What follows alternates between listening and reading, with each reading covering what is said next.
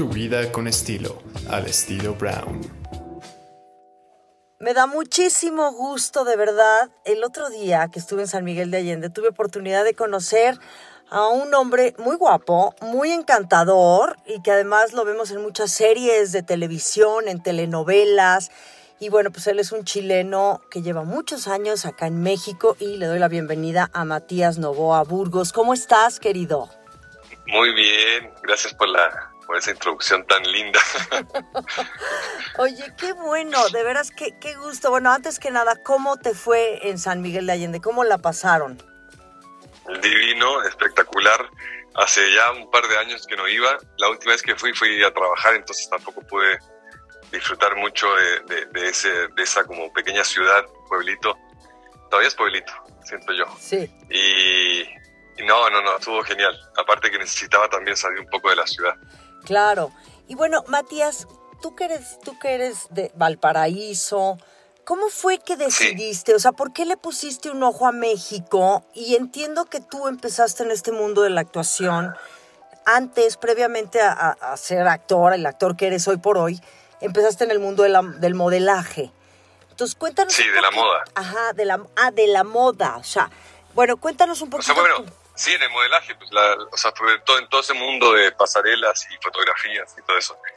Mira, yo tengo familia aquí. O sea, tengo primos de mi papá, primos hermanos, que son 5 hermanos.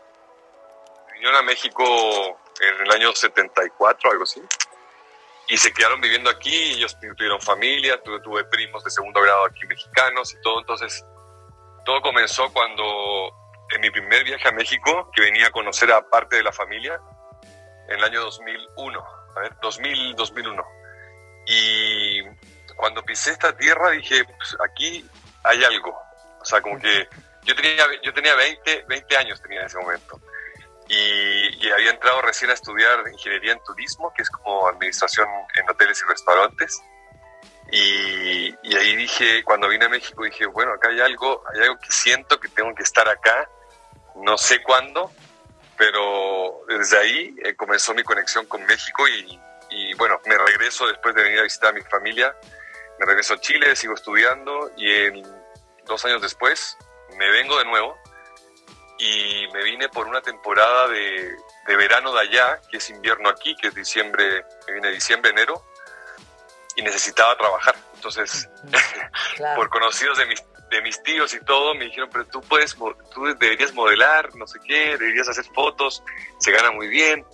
Y yo, bueno, sí, nosotros tenemos un conocido, un coordinador de moda que estaba en ese momento, yo estaba viviendo en Puebla en ese momento, y era un coordinador de moda muy importante allá en Puebla que se llama Hans Mesa, y él, me presentaron con él, y él me hizo mi primer book de fotos. Yo no tenía ni idea de dónde me estaba metiendo, ¿eh?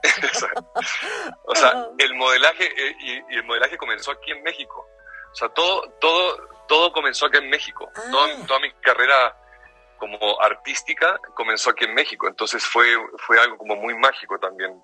Creo que México tiene esa energía, ¿no? Es como, aquí hay demasiadas oportunidades, y también este país te abraza, no a todos. Claro. Yo he conocido muchos casos que no pueden y se van, así como te abraza, también te rechaza y te dice, no te quiero aquí.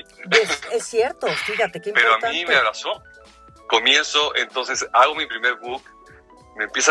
En ese mismo momento él me empezó a vender con productoras de moda y cosas así, y empecé a hacer desfiles, y me salió por ahí una campaña de fotos en el año 2003, y me vine como un mes aquí a México, y ahí no paré de viajar a México, y así todo el tiempo me salían campañas aquí. Regresé a Chile a seguir modelando, me metí en la agencia Elite Model allá en Santiago, y comencé mi carrera.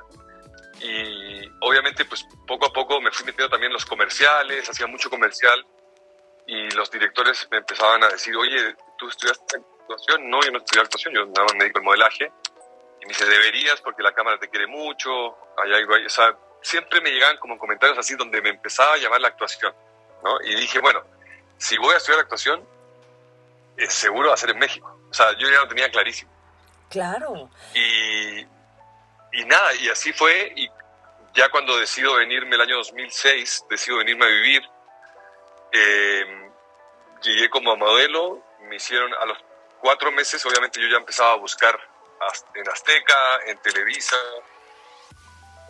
para ver si podía estudiar actuación en las televisoras, y salió Azteca con una audición, quedé y empecé a estudiar, y ahí empezó mi carrera de actor. Sí, qué bien. Hablando un poquito acerca del tema del mundo del modelaje, que me parece como importante, que sí. O sea, yo veo que es un mundo, la verdad, digo, sin juzgar y lo que se ve de afuera, ¿no? Me parece que es un mundo, pues, un poquito frívolo, de mucha, pues sí, de mucha vanidad, de conservarte siempre fit, ¿no? O sea, de lograr esto. Yo creo que son retos muy interesantes también el ser modelo y trascender y caminar en pasarelas, o que tu cara, tu cuerpo, tu físico, tus tatuajes, ¿no? O sea, trasciendan y que, pues, te vuelves un Adonis, ¿me entiendes? O sea, una belleza de hombre. ¿Esto te afectó de alguna manera? O sea, este mundo tan frívolo y de tanta belleza superficial, Matías Novoa. Sí, o sea, bueno, sí es un mundo muy difícil y tienes que estar todo el tiempo trabajando con tu cuerpo y estar, que me suena como muy superficial, pero es así, o sea, un tiempo cuidándote, si subes un poco de peso, pues no, te privas de ciertos trabajos, entonces tienes que estar todo el tiempo bien, y eso sí me empezó a molestar un poco porque yo sí estaba metido en ese mundo, pero siempre estuve con un pie afuera, porque yo era completamente diferente, y me gusta disfrutar de otras cosas, nunca me metí de lleno a ese mundo. Creo que he aprendido también a acoplarme, a adaptarme. Claro. Entonces cuando me tocaba trabajar de eso y poniendo la cara y jajaja y poner la sonrisa, bueno, hasta el día de hoy, uh-huh. Lo hago, ¿sabes? O sea, me adapto y lo hago. Pero nunca fui tampoco tanto de ese mundo, siempre estuve un poquito apartado. Claro. Y me pasa lo mismo ahorita con la actuación, o sea, con ser actor. Sí. Ese mismo mundo frívolo lo seguimos viendo, o sea, digo, se puede profundizar más y depende mucho de tus decisiones dentro de esta carrera, pero sigue siendo un mundo súper frívolo, donde te ponen en el centro y te observan si eres capaz o no eres capaz, siempre estás a prueba, ¿no? Entonces hay mucha inseguridad del actor. De hecho, el actor es muy inseguro y yo sí soy muy inseguro en ese aspecto, como que no me gusta ser juzgado, o sea, necesito que confíen en mí, que me den esa confianza para poder desempeñar cada papel. Sí, porque además yo creo que sí tienes razón, hay un hilo conductor entre el modelaje y la actuación, sin duda alguna, que siempre estás en el exposure, que siempre estás, ¿no? O sea, a la vista, al juicio, sí, me gusta, no me gusta, lo hace bien, tiene el carácter, tiene el perfil. Exacto. Entonces, este tema de este mundo, que pues sí es muy superficial, de alguna manera, pues también hay que, como dices, hay que elegir bien estos proyectos en donde también tú como actor te puedes dar ese lujo, desde luego. Tal vez llegando a Chile, pues tomaste, ¿no?, las oportunidades que iban llegando, pero hoy creo que te has consolidado muy bien, Matías Novoa, y ya también te puedes dar este lujo de decir, oye, pues sabes que este papel, pues la verdad tampoco me llena, o tal vez no tiene mucho que ver conmigo. ¿Lo has hecho? Sí, lo he hecho. Y fíjate que me preguntan siempre si he hecho teatro, y todavía no hago teatro, pero porque las oportunidades que me han llegado de teatro han sido del típico papel del galán que sales en playera en las escenas, o sea, no hay nada más profundo que eso. Entonces he tenido que decir que no. En televisión, gracias a Dios, me han llegado papeles bastante interesantes, y alguno que otro sí he dicho que no, porque tampoco, yo siempre he querido llevar mi carrera más allá de lo físico, he querido demostrar a la gente que adentro hay algo más, ¿sabes? Uh-huh. O sea, hay algo mucho más profundo que el ser guapo o el ser guapa. Entonces me he tratado de cuidar y he tratado de llevar mi carrera como para ese lugar, y creo que por ahí vamos, o sea, sí, es muy difícil. Yo creo que tenemos que trabajar 10 veces más cuando tenemos que luchar con esta cosa del físico, porque, sí, de verdad, porque te encasillan de inmediato, entonces te dicen, no, pues es cara bonita, pero pues ya, o sea, uh-huh, está bien verlo en la pantalla, porque pues es guapo y ya, y entonces siempre he estado luchando, he estado en constante lucha contra eso para para demostrar que hay más cosas interesantes, que no solamente nos basamos en la belleza física, sino que hay emociones, hay sentimientos, hay un mundo interior que yo deseo sacar en cada interpretación que hago. Sí, y ¿sabes qué? Te digo algo, mira, yo te he visto, por ejemplo, en Enemigo Íntimo, también me parece que he visto algún capítulo de La Herencia, que ahorita hablaremos de esto, pero yo sí creo, tus ojos, tú, se ve que eres un hombre sensible, que eres un hombre que digo, más allá de tu belleza física, que qué maravilla, ¿no? O sea, qué bien, qué bendición, ¿no? Esta belleza física, pero que también se ve que eres un cuate bastante aterrizado y como dices, pues sí, o sea, el físico pues ya no es lo que es, ¿no? Pero ¿qué más puede ofrecer Matías Novoa, ¿no? Como actor, como intérprete de estos grandes papeles que creo que los has elegido muy bien, honestamente, pero tiene que ver porque tú eres un hombre que proyectas eso, porque se te ve este lado sensible y hasta un poquito, no sé si eres medio ermitaño, no sé si el tema de la socializadera te cuesta trabajo. No, me cuesta muchísimo. La gente dice que a veces uno me dice que soy muy, muy misterioso, porque no cuento mucho tampoco de mí. Las entrevistas poco a poco me voy soltando también, porque soy yo frente a una cámara o frente a alguien exponiendo mi vida, ¿sabes? Entonces yo me desquito con los papeles, ahí donde saco todo mis cosas que tengo adentro, y ahí aprovecho de esta expresión, ¿no? Pero sí soy un tipo muy introvertido, muy observador, y como dijiste tú, muy sensible, y a veces eso también me ha traído, no sé, momentos incómodos donde no me siento cómodo en ciertos lugares, percibo todo, entonces por ahí está padre porque veo cosas que, no sé, disfruto de otras cosas tan simples como, no sé, admirar la naturaleza, estar conmigo, y por eso mismo me he vuelto muy ermitaño porque es difícil hoy en día vivir en esta sociedad donde, bueno, y sobre todo en este medio que es, como hablábamos, es muy superficial. Yo prefiero estar, te lo juro que yo no tengo problema de estar solo conmigo. Disfruto mucho a mi hijo, a mi casa, a mis perros. No necesito nada más. Entonces sí por ese lado me he vuelto más ermitaño y a veces me tienen que sacar de la casa porque me he vuelto muy hogareño y estoy trabajando sobre eso porque pues tampoco puedo vivir encerrado en la casa, ¿sabes? Claro, desde luego, pero también sabemos que, bueno, mira, el tema del chisme, ¿no? Y de estar pues en el spotlight, o sea, no, en los reflectores, perdónenme por favor mis anglicismos fatal, no, o sea, estar sí, o sea, porque digo, yo también veo, ¿no? Que si anda con esta persona, que si ya se separa, que si se divorcia, que si pasó, o sea, yo digo, perdóname, pero qué mundo tan difícil, ¿no? Habrá algunos que estén muy listos y que les vaya muy bien toda esta exposure, toda esta exposición, no, pero yo, por ejemplo, que soy gente que trabajo básicamente con mi voz, que no me expongo físicamente, pues para mí también es una burbuja en donde yo me resguardo y la verdad digo, yo vivo de mi voz, ¿no? No, y esto me da una contención muy, muy rica.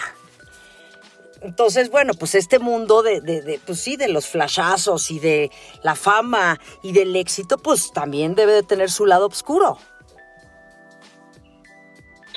Completamente, creo que hay que cuidarse y he aprendido a cuidarme también. O sea, no me expongo a esas cosas. Yo siempre he sido muy alejado. Obviamente, pues se saben algunas cosas mías por inevitable. O sea, me dedico a esto y hay que afrontarlo y hay que... Y uno sabe hasta dónde anda, ¿sabes? O sea, yo ahora me he dado cuenta que, digo, veo noticias de repente de la farándula y cosas así. Digo, pero ¿por qué se expuso tanto? O sea, ¿por qué hay gente que se expone tanto en vez de cerrar? Uno puede cerrar los capítulos de inmediato. O sea, eso de que no, es que hay que dar una explicación. No, no hay que dar ninguna explicación. O sea, tú lo que tienes, que dar tus explicaciones cuando desarrollas un papel y cuando estás en un proyecto. Y te preguntas sobre el personaje y hablas sobre el personaje y sobre el proyecto. Pero de tu vida no tienes por qué hablar. Entonces, a veces, yo me acabo de separar hace unos meses y yo no hablé absolutamente nada. Y nadie más se me acercó a preguntarme nada. Qué bien.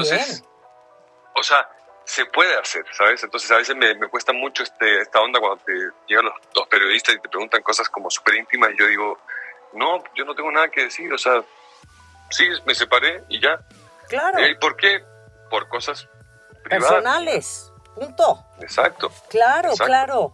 Y bueno, Matías Novoa, cuéntame un poquito, yo siempre he tenido la duda, digo, algunas cosillas lo he hecho de actuación y esto, pero bueno, mínimas, sí. Pero tus libretos, tus guiones, ¿cómo es este trabajo para ti como actor? ¿Usas apuntador? ¿Te lo aprendes de memoria? O sea, yo creo que este es un trabajo también muy interesante, ¿no? El tema de lograr concretar ese personaje, sí. ¿No? ¿Cómo lo haces? Mira, yo siempre, bueno, analizo todo el guión, obviamente, y lo rayo completo, y soy de vieja escuela, entonces pido siempre los guiones impresos, aunque estemos gastando más papeles por la conciencia ahora. Sí. Pero yo necesito trabajar con papel, yo necesito leerme un libro con papel, o sea, yo no uso mucho la tecnología, no di el paso a ese cambio, uh-huh. O sea, me quedo con eso, entonces eso me sirve a mí para aprenderme mejor los guiones. Cuando voy de memoria, siempre digo de memoria. Ahorita me tocó el último proyecto de la novela, La Herencia, que empecé a usar esta herramienta que es el apuntador. Uh-huh. Porque hay ciertos... Esa es una novela que hice muy clásica, entonces es muy difícil aprenderse los textos, es muy difícil hacer los tuyos. Y en un ritmo como la televisión y una telenovela que tenemos 25, 30 escenas diarias, es complicado. Y comienzas, bueno, y aprendí a usarlo. Me peleé las primeras 2-3 semanas y después dije, no me voy a pelear más con esto, claro. Y voy a fluir. Y aprendí a usarlo perfectamente como una herramienta, y trabajando de la misma manera, ¿eh? O sea, no es que yo no me leía nada, yo leía todos los guiones, todas mis escenas del día anterior para hacerlas el día siguiente, pero me apoyaban en el apuntador para estar más seguro con los textos y avanzar, porque es un ritmo muy acelerado. Pero en general yo no trabajo con apuntador, yo siempre hago memoria y me gusta analizar todos los guiones y encontrarle por qué a cada cosa, por qué cada acción del personaje.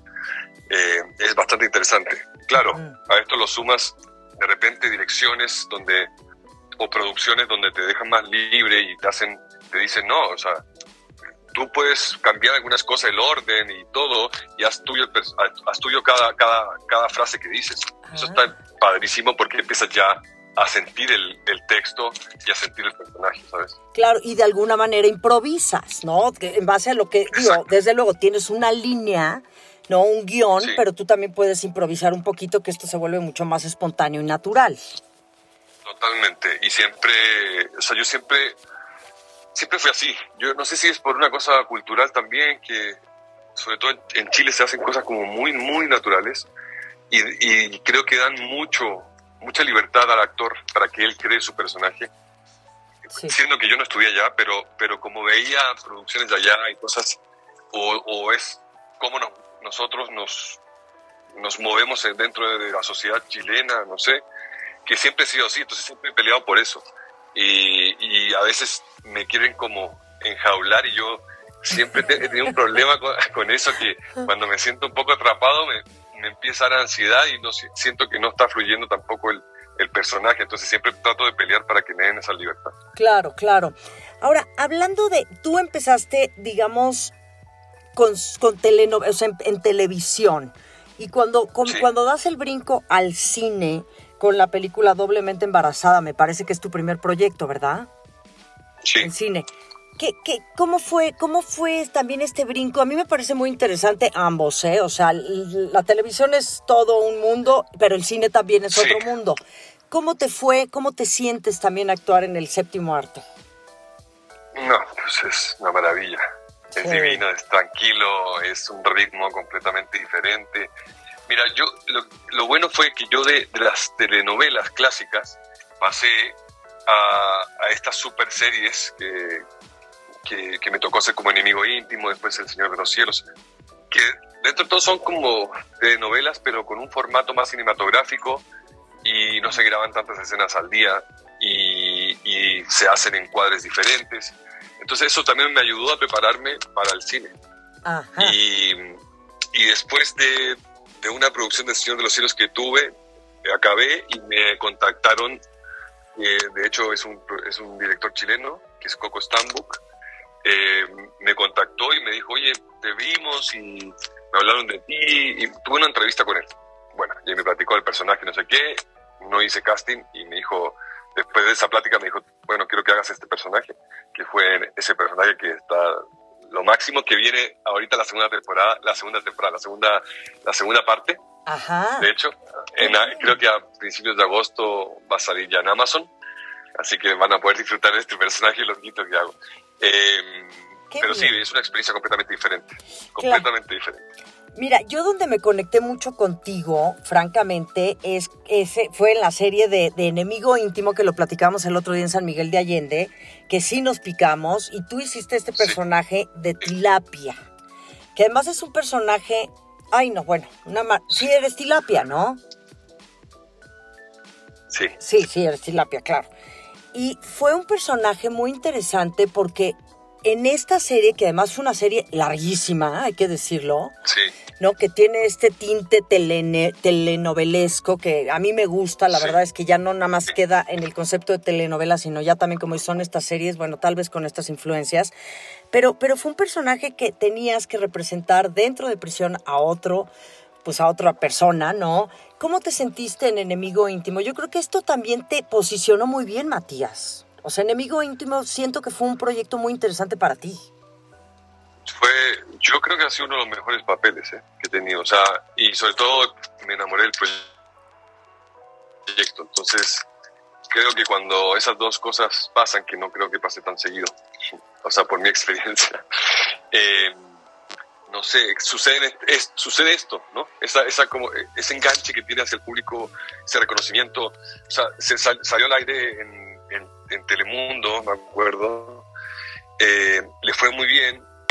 Venían de un horario donde había una serie muy potente que era El Señor de los Cielos, y entonces era pausa El Señor de los Cielos, entraba Enemigo Íntimo, y obviamente pues Los Cielos le estaba yendo muy bien, Enemigo le fue muy bien también, no era el éxito que era esto, pero podría ser, porque era demasiado, o sea, empezó a agarrar mucha fuerza, y cuando sale a Netflix, uh-huh, fue así, fue una cosa, o sea, yo empecé a recibir comentarios de las redes sociales y dije, órale, o sea, sí me está yendo muy bien, y creo que tuvo mayor impacto en Netflix que en televisión abierta. Claro. Por este formato que hablábamos, ¿no? Claro. Pero también estuviste en El Señor de los Cielos, hay que decirlo, en la 6ª y en la 7ª temporada. ¿Te fue bien? ¿Te gustó el proyecto? ¿Te sentiste cómodo? Sí, lo que pasa es que Enemigo Íntimo siempre fue mi proyecto, o sea, yo empecé ese proyecto, yo armé, o sea, comencé este proyecto desde el capítulo 1 y le sentí tanto cariño porque empecé a crear este personaje, que era un personaje que tenía como esta doble vida, ¿no? Porque por un lado era el policía y el otro lado era el infiltrado, que se hacía pasar por una persona que no era, para sacar información dentro de la cárcel. En cambio, El Señor de los Cielos, a la mitad de la 6ª temporada, me llaman y me dicen, oye, tienes que entrar al Señor de los Cielos. Y yo, órale, pero espérame, ¿y cuándo? Pues la otra semana. Yo estaba en Francia en ese momento. Ajá. Recibí esa llamada. Imagínate cómo pasan las cosas, porque esa cosa no sabe la gente. Pero yo estaba en Francia estudiando francés, me había ido, quería estar allá como 3 meses. No logré ni estar 3 semanas cuando me llamaron. Yo acababa de terminar la grabación de Enemigo Íntimo, me fui a Francia, estaba en mi casi 3ª semana y me llaman de Telemundo y me dicen, necesitamos que te regreses. Yo dije, bueno, me llamó, de hecho me llamó la misma productora y me dice, yo le dije, yo pensé que era la 2ª temporada de Enemigo Íntimo, y dije, qué rápido vamos a hacer, qué padre, ¿no? Sí. Me dice, no, es para El Señor de los Cielos. Yo, ¿cómo? No, pues tienes que entrar ya, en la otra semana te volamos y partes grabando en 1 semana y media. Yo, órale. Entonces fue algo que, primero, no era mi proyecto. Uh-huh. Yo venía a no reemplazar, pero sí con este papel muy importante donde se hacía cargo de la familia, era el jefe de la familia, lo que hacía Aurelio Casillas. Uh-huh. Uh-huh. Entonces fue un reto muy fuerte, fue muy fuerte para mí porque era entrar y tener la aceptación de ese público que estaba acostumbrado a ver a otro protagonista. Entonces fue una cosa que dije, o me tapo, ni siquiera me tapo los oídos, no me concentro en el trabajo, en hacer un buen papel, porque si no me voy a ir y me voy a llenar de ruido y no voy a poder interpretar ese papel. Claro, pero fíjate, ¿qué reto? Es que como actor, pues nunca sabes. O sea, digo, tú no, que tienes esta apertura y que dices, tampoco podrías decir, oye, ¿sabes qué? No lo hago. Pues dices, bueno, pues es un reto que me está llegando, una oportunidad, es una prueba, más allá de que estoy haciendo Enemigo Íntimo, y bueno, y lo lograste y lo hiciste muy bien, la verdad, lo hiciste de maravilla. Sí, gracias a Dios, después ya, o sea, se logra consolidar este papel dentro de lo que le quedaba, de los capítulos que quedaban de la 6ª temporada, cierra este personaje y empieza la otra temporada con de nuevo con él, con el protagónico de Amado Casillas, que era este personaje, ¿no? Y tuvo muy buena aceptación y poco a poco me fui ganando al público, porque yo dije, la única manera que yo me pueda ganar al público y que no haya esa comparación que tendría a haber, era que yo me enfocara en el trabajo, y eso fue lo que hice, y la verdad, hubo mucho gusto que la gente también empezara a ver este esfuerzo, porque les prometo que fue una cosa, o sea, un estrés, y aparte yo soy súper exigente conmigo, muy disciplinado, y entonces fue un trabajo muy duro, muy duro. En el Inter también viene ¿Quién mató a Sara? Que no sé bien, ¿Quién mató a Sara? Estuviste, ¿no? ¿O has estado en Quién mató a Sara? Sí, la segunda temporada. La segunda temporada. La segunda y la tercera. Ah, ya. ¿Cómo te fue en Quién mató a Sara? Bien, fue un proyecto que me tocó hacerlo saliendo de pandemia. Llegó esta opción de interpretar a Nicandro, que era uno de los amigos que no había salido en la primera temporada. Y bueno, y acepté, porque también dije, necesito trabajar, no había trabajado, estaban todas las producciones cerradas. Uh-huh. Y ya, fue complicado porque es un personaje que entraba también hace una temporada, donde pues tampoco tenía mucha forma, había que uno ponerle esa forma al personaje, antecedentes y cosas, entonces fue bastante como extraño. O sea, no quiero decir que fue bueno o malo, sino que extraño, porque nunca me había tocado tener un papel así donde no tenía mucho de dónde sacarle, ¿sabes? Claro.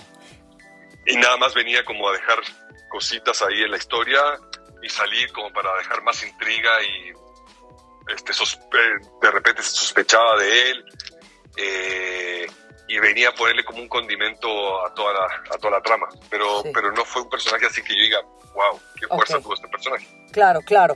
Ahora, hoy por hoy, La Herencia, ¿no? Este proyecto que eres Juan del Monte Arango. Sí. Juan del Monte Arango. En esta serie, que me parece una serie muy interesante, que es una fusión con Televisa Univisión, ¿cómo estás disfrutando de tu personaje, de Juan del Monte? Sí. Bueno, fue otro reto más. Siempre, en esta carrera no paran de haber retos. Fue otro reto más porque yo venía de series, y venía con otro ritmo. Ya me había olvidado un poquito de las telenovelas, pero de cierta manera yo lo buscaba de nuevo. O sea, quería como, de verdad, dentro de mí sí estaba buscando un melodrama clásico otra vez, y sacar esos sentimientos lindos que tenemos los seres humanos. Uh-huh. Y ya no estar tampoco tanto en la violencia, y ya había hecho tres series ya o cuatro, venía cuatro series de mucha violencia y muchas cosas oscuras, y quería sacar este amor, esta novela rosa, y sacar todas mis emociones lindas. Sí. Entonces se me dio, me llamaron para este proyecto, y cuando veo los primeros 5 capítulos dije, órale, sí es clásica, pero dije, pero no importa, va a ser un reto y vamos a estar ahí, y acepté hacerlo, y es un personaje que es completamente diferente a mí. O sea, creo que compartimos algunos principios, pero es un tipo que completamente tradicional. Uh-huh.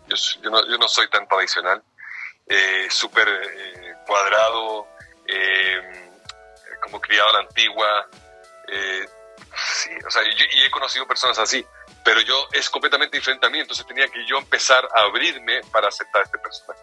Sí, y bueno, pero ha sido como, yo digo que suena como, bueno, está teniendo una buena aceptación, porque sigue todavía transmitiéndose en tele, ¿no?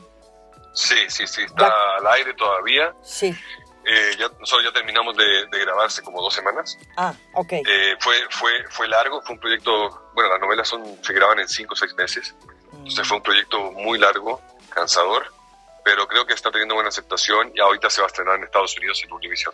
Sí, y oye Matías, ¿has estudiado algún método de actuación? No sé si Lee Strasberg, Stanislavski, método Meisner, o sea, dentro de esta carrera que siempre te exige y demanda y que son estos retos, ¿no? En donde tienes que interpretar y meterte en estos personajes y vivirlos a profundidad. ¿Te vas, digamos, apoyando en métodos de actuación o tú eres una gente que ya lo vas viviendo en sí y lo estudias, lo preparas, te metes al personaje? Yo no soy tan mecánico. Hay métodos que son muy mecánicos y hay métodos que son más vivenciales. Yo creo que sí me voy siempre a lo vivencial. Ajá. Es más difícil porque uno sí está como más ahí. No tengo alguna técnica, entonces sí, o sea, automáticamente me meto en los personajes, trato de empaparme de ellos, de sentir como ellos. Yo te hablaba también de estos proyectos difíciles que me tocó hacer de acción y de mucha violencia, porque llegaba y soñaba todo el tiempo con los personajes, con violencia. Es muy cansador. O sea, yo sí soy como, me gusta, y quizás debería tener una técnica para algunos de ellos, pero siento que, no sé, siento que para mí la actuación es sentirla y si no se siente así desde las entrañas, pues... Claro. No sé. Sí, es lo que me hace, de cierta manera, es como mi terapia. Claro, y es lo que te ha funcionado y es un buen método y al final, bueno, pues uno va adoptando sus propios métodos.